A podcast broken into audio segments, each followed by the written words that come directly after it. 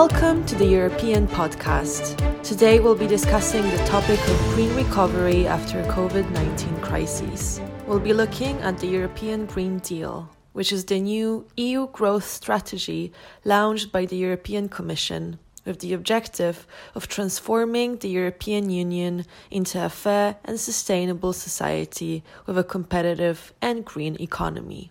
We'll be asking, how can we achieve a truly just and green recoveries across the European Union in the light of the crises caused by the pandemic? Our guest will be Joanna Flisowska, Head of Climate and Energy Unit at Greenpeace Poland. Enjoy. Joanna, first of all, thank you for joining me and welcome. The European Green Deal would be a challenging agenda even in normal times. What are some of the challenges posed by the COVID-19 crisis to the Green Deal? Okay, hello. Thank you for having me. So, first of all, I think it's very important to know that we need to look at the European Green Deal as an opportunity and as a crucial part of the solution to get out of the crisis that was caused by the COVID-19, as much as this is the opportunity to get out from the climate crisis. Also, it is really important to know that we can't afford going back to the business as usual, as it was before COVID-19. We cannot afford to go back to the way it used to be, but we need to build back much better, because we are not only in the COVID-related crisis, but we are also in the climate crisis, to which we actually need a strong, or rather even much stronger response. So we need to change the system in which we operate and move away from the constant growth concept and prioritize the system change, the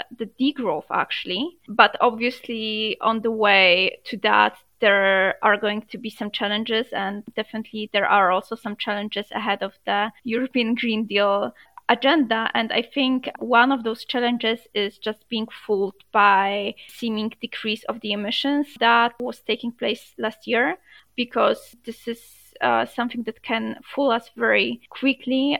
So we need to know that in the process of getting out of the crisis, we need to actually decrease the emissions even farther and faster, and ensure that while recovering from the economic and health crisis, we do not increase our emissions back to the previous trends, basically. But also the big risk that I see for the European Green Deal agenda is that some of the sectoral policies will be pushed farther down the line due to other priorities. Also, what we see is that many member states are now occupied with other issues like the health system, etc., etc. So the issue of the climate crisis, which might not be as tangible at the moment as other problems that we need to deal with, might risk of getting pushed farther down the line when it comes to the priorities for the member states, for the decision makers, for the society in general. So that's why we really need to have strong voices and actors that will be driving the discussion and, more importantly, the action forward, so that the European Green Deal is in the focus, is in the center of the recovery after the pandemic. You mentioned that we need strong voices to lead the change. On that note, do you think that the European Union representatives in charge of the Green Deal rose to the challenge of the pandemic and of the crises that it caused? And if yes, how so? Well, I mean, I think that I'm going to be here a bit critical when it comes to assessing the actions of the EU representatives in regards to, environmental climate agenda throughout the last year, when they had to deal with it, next to the pandemic. And there, I would have expected more from the EU representatives when it comes to moving the Green Deal forward. In my opinion, a lot of action and negotiations have been delayed throughout the last year. And even more, what is worse, I think that now we are seeing quite some risks of watering down some of the developments and policies that were already agreed. Like, for example, it looks like there are now some bad pushes regarding the green taxonomy rule. So I am very concerned about the risk of EU decision makers bending to the pressure of the fossil fuel lobby, especially fossil gas lobby that is now very intense these days, I think. But yeah, I would just hope that after this very difficult years for all of us, that actually now the European Commission, but also our leaders will really step up to the challenge and increase the efforts of implementing the Green Deal and of actually taking the climate action that is needed to combat the climate crisis. And in light of the challenges that we've discussed, and there are many challenges, as you've mentioned, do you think that the post-COVID-19 policy response needs to follow the same strategy proposed by the Green Deal as before? Or does something need to change? I know that you've already kind of briefed on that, but what else could be done?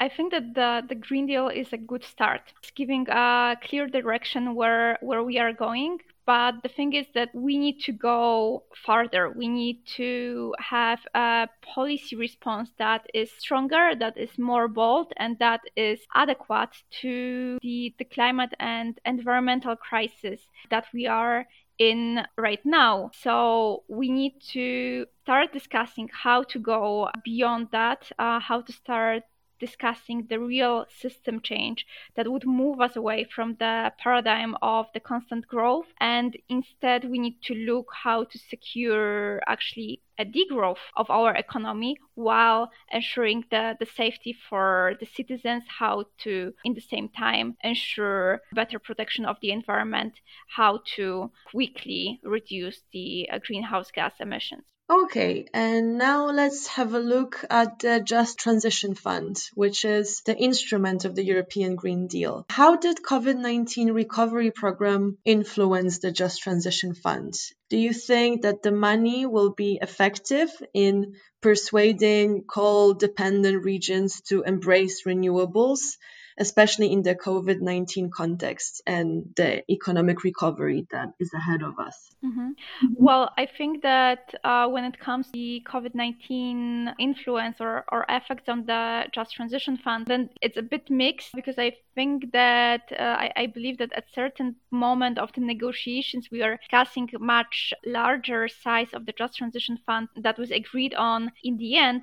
But in the same time, I do acknowledge that as part of the recovery program, there are also funds that are set aside for the Just Transition Fund as well. But let's leave that as a separate point. So when it comes to the Just Transition Fund and its role in persuading the coal-dependent regions to move away from coal and to actually embrace renewables, I think the Just Transition Fund is definitely a very important symbol, and it's an incentive for the regions to think about how they see their future and to prepare just transition plans. Because for the regions to be able to use the Just Transition Fund, they are required to prepare Just Transition Fund plans to be eligible to get the funding. So this is very important that now regions have the incentive to really prepare the plans, to think about what is the vision for the region for the next decades to come, and to bring also different actors to this discussion. So these are not only plans that are prepared by the local authorities, but that are prepared in the consultations with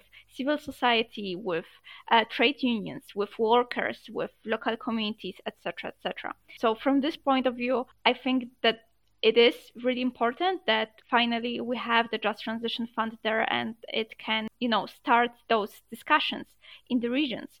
But what I would also like to emphasize here is that we cannot forget that there is also the whole EU budget that should be used for actions that are in line with the transformation towards carbon neutrality of the countries and of the regions as well. So, because there are a lot of voices as well, highlighting that the Just Transition Fund is not big enough, etc., etc.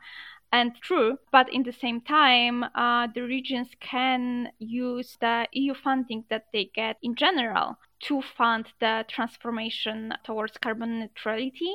So when the regions are preparing their plans on how to spend EU funds, especially the cohesion fund, they should look comprehensively and use it all in line with their plans on how to transition away from coal, but also thinking already a step ahead on how to actually transition towards climate neutral economy. Okay, that's a very interesting point. Do you think that with the COVID-19 context and with the crises that it caused, is there a high chance for the regions and municipalities to actually prioritize the green transition and the green economy, knowing how the economy itself has been affected? Do you think there is hope for that? Yes, I think that there is a hope. I certainly do have this hope, and I think that there are also good reasons and arguments for that, because when we are talking about the green recovery, when we're talking about the transition towards climate neutrality, it's not only about how to end things like end burning coal, how to decrease the emissions. This is also about new investments. It's also about new jobs, new workplaces. It's about new research that can be done, etc., etc. So this is all part of the solution, how to get out of this crisis that we are dealing with now, that is related to the COVID and to the economic crisis that certainly is also there in many regions. The investment towards renewables, investments towards energy efficiency, energy savings. These are all answers to this crisis that we are in, both from the economic point of view, but also from the climate point of view. Okay, yeah, that's a very good point. Let's go further and look at the Reconstruction Fund. The European Union's response to the corona crisis is the Reconstruction Fund. Over 23 billion euros in subsidies and over 34 billion euros in loans are to go to Poland from this source. And in order to use these funds, each state must prepare its own national recovery plan. So what do you think about the current state of the recovery plan? Is it transparent enough? Is it efficient enough? And which sectors of the economy will receive most help? So unfortunately, my answer in very short to your questions would be no. So in Poland, so far, a work on the National Recovery Plan was not transparent at all. It is very intransparent. So far, there is no public draft of the plan that would be available to look at. There are no details about what is in this governmental plan, because, we know that the government is working on something, but we don't know what's in it, what are the priorities, what are the criteria. It is also actually unclear who is really working on it, like what ministries are working on it, in what kind of working groups, etc., etc. And obviously that means that there is no proper civil society involvement right now in the process as well. So unfortunately, what we can judge is only the very vague communication from the government that is very limited. So at the moment, I would say that the National Recovery Plan for Poland does not look very hopeful to lead to the truly green recovery. So I am afraid that it will be another lost opportunity for Poland. Mm-hmm. Okay, thank you. Finally, do you think that the urgency of the pandemic has taught us any lessons on the importance of tackling climate change? I know it's a big question, but what's your take on that? Yeah, I think that there are some lessons that we can take out from the last year. I think what it showed us is that when we actually feel the urgency, we can take bold, decisive actions. We can find funds that we didn't know there are, that they exist, that we didn't know that could be found. We can change our habits. We can change the way that we operate. So basically, the pandemic showed us that the change is possible when we actually need the urgency, when we are forced to change. It also showed us how the environmental crisis is so linked with health, with economics, etc., because we need to also remember that part of the reason we have pandemic, or that we are in a risk of having to deal with even new and other pandemics in the future, is also because of the environmental crisis that we are in now. It's because of the loss of biodiversity that we are seeing right now all around the world. So this shows us that we cannot focus all our efforts only on one issue at the time. We need to work comprehensively on tackling all of the crises, all of the issues that we are dealing with. And I would also hope that this pandemic showed us that the prevention is better, so that we will not wait until the actual climate catastrophe happens before we realize that we need to act. So I'm just really hoping that this last year will actually fuel more urgency into the climate action that we've seen before. Okay, thank you very much, Joanna. Thank you for joining me, and thank you for your insights. Thanks a lot. Thank you very much. Thank you for having me. Thank you for listening. This was the European Podcast. You can access more episodes on our website, Spotify, and SoundCloud.